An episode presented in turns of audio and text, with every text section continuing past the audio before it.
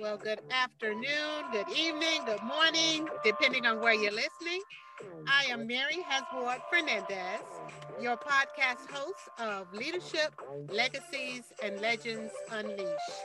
This is season one, episode one Pivotal Moments My Leadership Development Journey. We're celebrating the city of Portsmouth, Virginia with the entire first season. After 38 years in business, using my strategic approach to everything from my four year degree in electronic technology, I am so excited to be a boomer podcaster sharing this um, pivotal moment in my life with you. So let's get started as we talk about how in the world and where in the world did Mary come from. Pivotal moments. You know, this leadership journey of mine started about, okay, age. You want to know my age? Maybe you don't. okay, so one, let's see, four and one. Okay, pivotal moments for me started back in elementary school and where I began my leadership journey. And that was first memory elementary school. Elementary school, you're leaving home for the first time. You're going to be among people in the world outside of the comfort and familiar place of family. And that place where you feel special and where you know your place among, you know, the ranking sisters and brothers. So as you are leaving home to go to school, you're all excited. You're all dressed up and you're going into new territory. So, getting to elementary school, I get there in the first grade, confident to a degree, and I meet my very first elementary school classmate. And the classroom is over full. You know how it is on that first day. Teachers are making adjustments as needed, but children like myself, we're making connections and trying to find out where we fit into the world.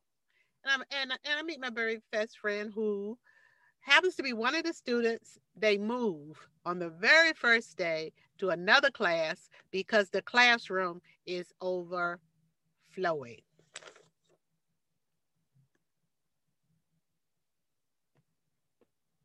So here we go. Excuse me, everyone. So as they removed this young lady that I have started conversation with, and you know, we made that little connection. And she leaves and goes to the next classroom. A sense of sadness falls over me. And I find myself putting my chin in my hand and staring out the window because new adjustment, quick new adjustment. I think that's the first time I ever felt shy. So we move along a little further in life. And I take and go back to a memory called the Christmas dish story. The Christmas dish story. This is where one day, and I know you all have your own Christmas memories, some good, some bad, some joyous, some just, oh yeah, very different. But it's okay, y'all. We're here today. We made it. So, Christmas dish. Me and my sisters, we come downstairs early, Christmas morning the lights of Christmas are on. The Christmas tree is there, and we're all excited. We get downstairs, and all of us are having this little conversation. This is mine. This is mine. This is mine. And something came over me that was quite amazing leadership. I said to everyone, okay, everyone, mom told me what to do. So I need everyone to step out the room and come back, and I'll show you what she said. So they all stepped out and they came back in, and I said to them, okay, this one's for you, this one's for you, and this one's for you. And of course, I got the one for me. And so what we did was we had different size dish sets for each child. And to me, it was very clear. And one amazing thing happened at that experience. Mom and dad still upstairs, sisters downstairs happy playing with our toys early, early in the AM. It was so amazing to me that they listened to me. when they listened to me and did what I said do, you talking about being astonished. I was astonished. But I even knew then not to act astonished, as I had told that little fib, just to get peace and order and move things forward. But to me, that is my real first moment of leadership when it evolved from within. Does that come from watching your parents? Where does it come from? Makes you ask the question Are leaders born? Are they made? Are they unleashed? Situations sometimes just pulls the best out of us. So let's go a little further on this leadership development journey as I can see it. Middle school. Middle school, we had elementary was on one end of the building where all the little elementary students were separated from the higher grade students. And so for us, middle school was on another section of the building. This is just before you leave that whole complex to go to what they call junior high. So over in middle school, I had this experience where we were walking home from school and my little friends that I can still see their faces because we all walked to school, whether at high school or middle school or whatever, we all walked to school. So I'm walking home and the little girlfriends say to me, Mary likes, mm, Mary likes, mm. and the gentleman's name, the little boy's name, um, he was standing there and they said, that about three times before I put my foot down and I said, Who likes who? and that boldness that came over me, I was so proud of it. I was so proud of myself for speaking up. And I was so proud of that moment because they stopped, looked at me like I was a new person, and a new type of respect came about from the ladies, from the little girls. Moving on along to high school, because in junior high, I was evolving. I was in the orchestra. I was participating in different things and feeling really good about myself and uh, defining my look, defining my relationships. But I really cannot remember any very special relationships besides leadership and working on my studies and playing in the orchestra with, orchestra with a lot of joy.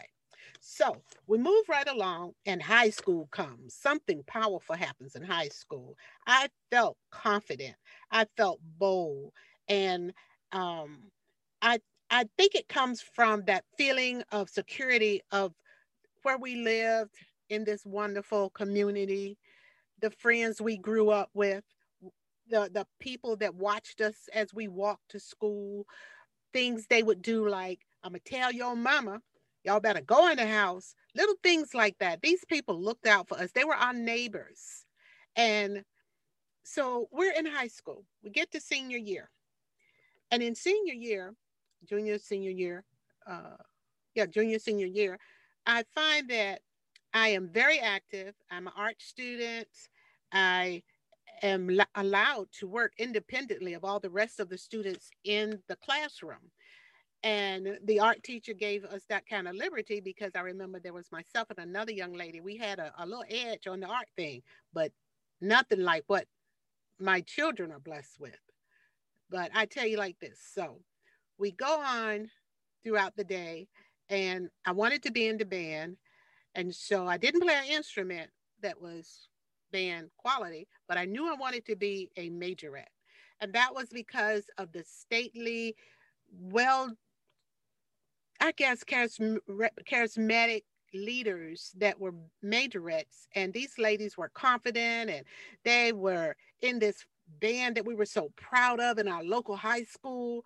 And it was before um, our school, IC Norcom, was uh, torn down and the new IC Norcom was built. So back in that beautiful day, I knew that I wanted to be a majorette. So that came to pass. Now our majorette leader, the young woman that's in charge of all of us, she had to go to Guam, Guam, and it was time for the graduating seniors. They had moved on. So among the peer group, um, they picked who they thought should be or would be the next head majorette.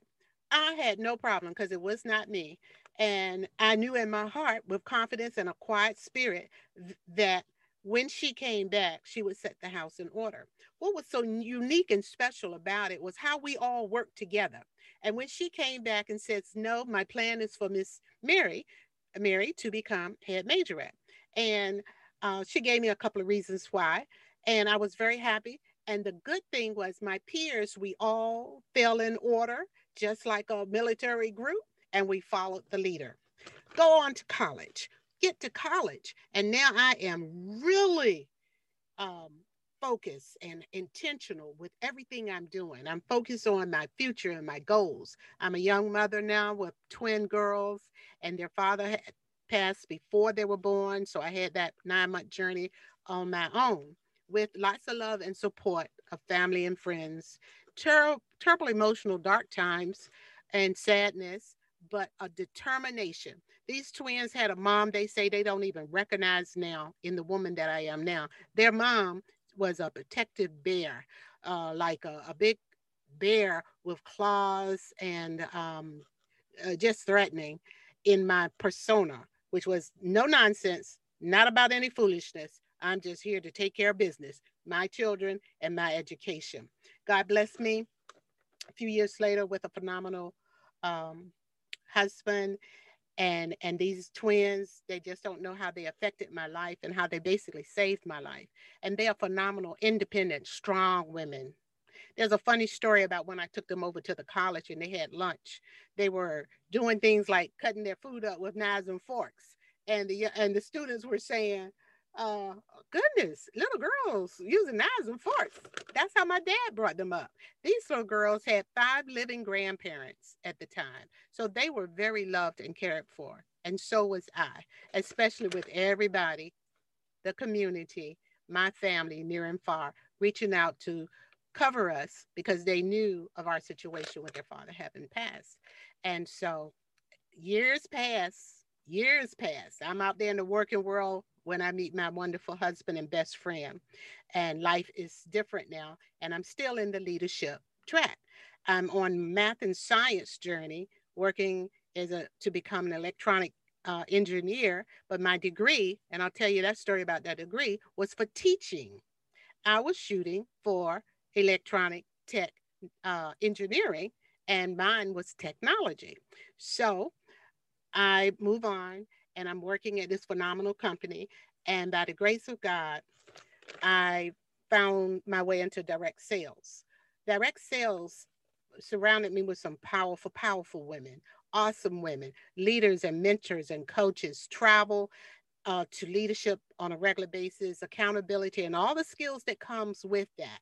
Um, on that working nine to five. And I dreamed of being a stay at home mom where I could be there for my children. Now we're moving right along, and I have two beautiful children that are now part of my life's journey a son and a daughter. These young people, they are from a whole different generation. My daughter said to me, The mom you are today is definitely not the mom uh, the uh, gentle and laid back today as that mom we had when, when we were growing up. And I love my daughters for for their transparency, but so true. Um, listening to my parents and changing as needed when we grow up in parenting styles. I grew and I am so blessed. This generation, born in the technology world, these young adults are my coaches. They are my go to techs. My husband is tech my son is tech and my baby girl is tech. I did not have to learn a whole lot of things because they were there. When I left that technology career, retired back in 1987, uh, with when the plant closed, we were the last people in the plant to close the plant. Thank God for that. And so I left the engineering career behind when we left that job. I put every manual down my husband and and son had manuals for almost anything that were about three and four inches thick. If they ran into a, a code or a message, they would go to the manual. I just did not want to touch anything uh, with heavy duty thinking besides the strategy gift that I got from that career. Now, here it is. I've developed not only in my direct sales, but I developed uh, Wuhai by Mary, which is a women's personal business and personal development strategist type business where I do workshops for businesses, companies, individuals, helping them move forward from, excuse me, stuck, stopped, or stalled. This is too important in this day and time not to move forward towards your goal. And I have a program I put in place called Exhale and Slay. And that was designed for uh, CEOs, entrepreneurs, and executives in transition because sometimes you're new in the environment and you're not operating in your fullness of gifts. So, as the time comes to an end, I want to thank you for listening and look forward to hearing, seeing you tomorrow with our next episode. And we'll go a little further in how this leadership journey of living in the city of Portsmouth, Virginia, which is going to be our celebration uh, topic all throughout the entire first season uh, where you'll get to meet some wonderful speakers and mentors. So have a great day. I am Mary Haswood Fernandez, your women's business and personal development strategist, 38 years in business, boomer podcaster, and so excited you were here. Spotify and Apple is where you can find us on your favorite listening channels. Have a great and phenomenal day. And don't forget, be among the first to download the new episodes. I'll see you soon. God bless you. Mary Haswood Fernandez. Thank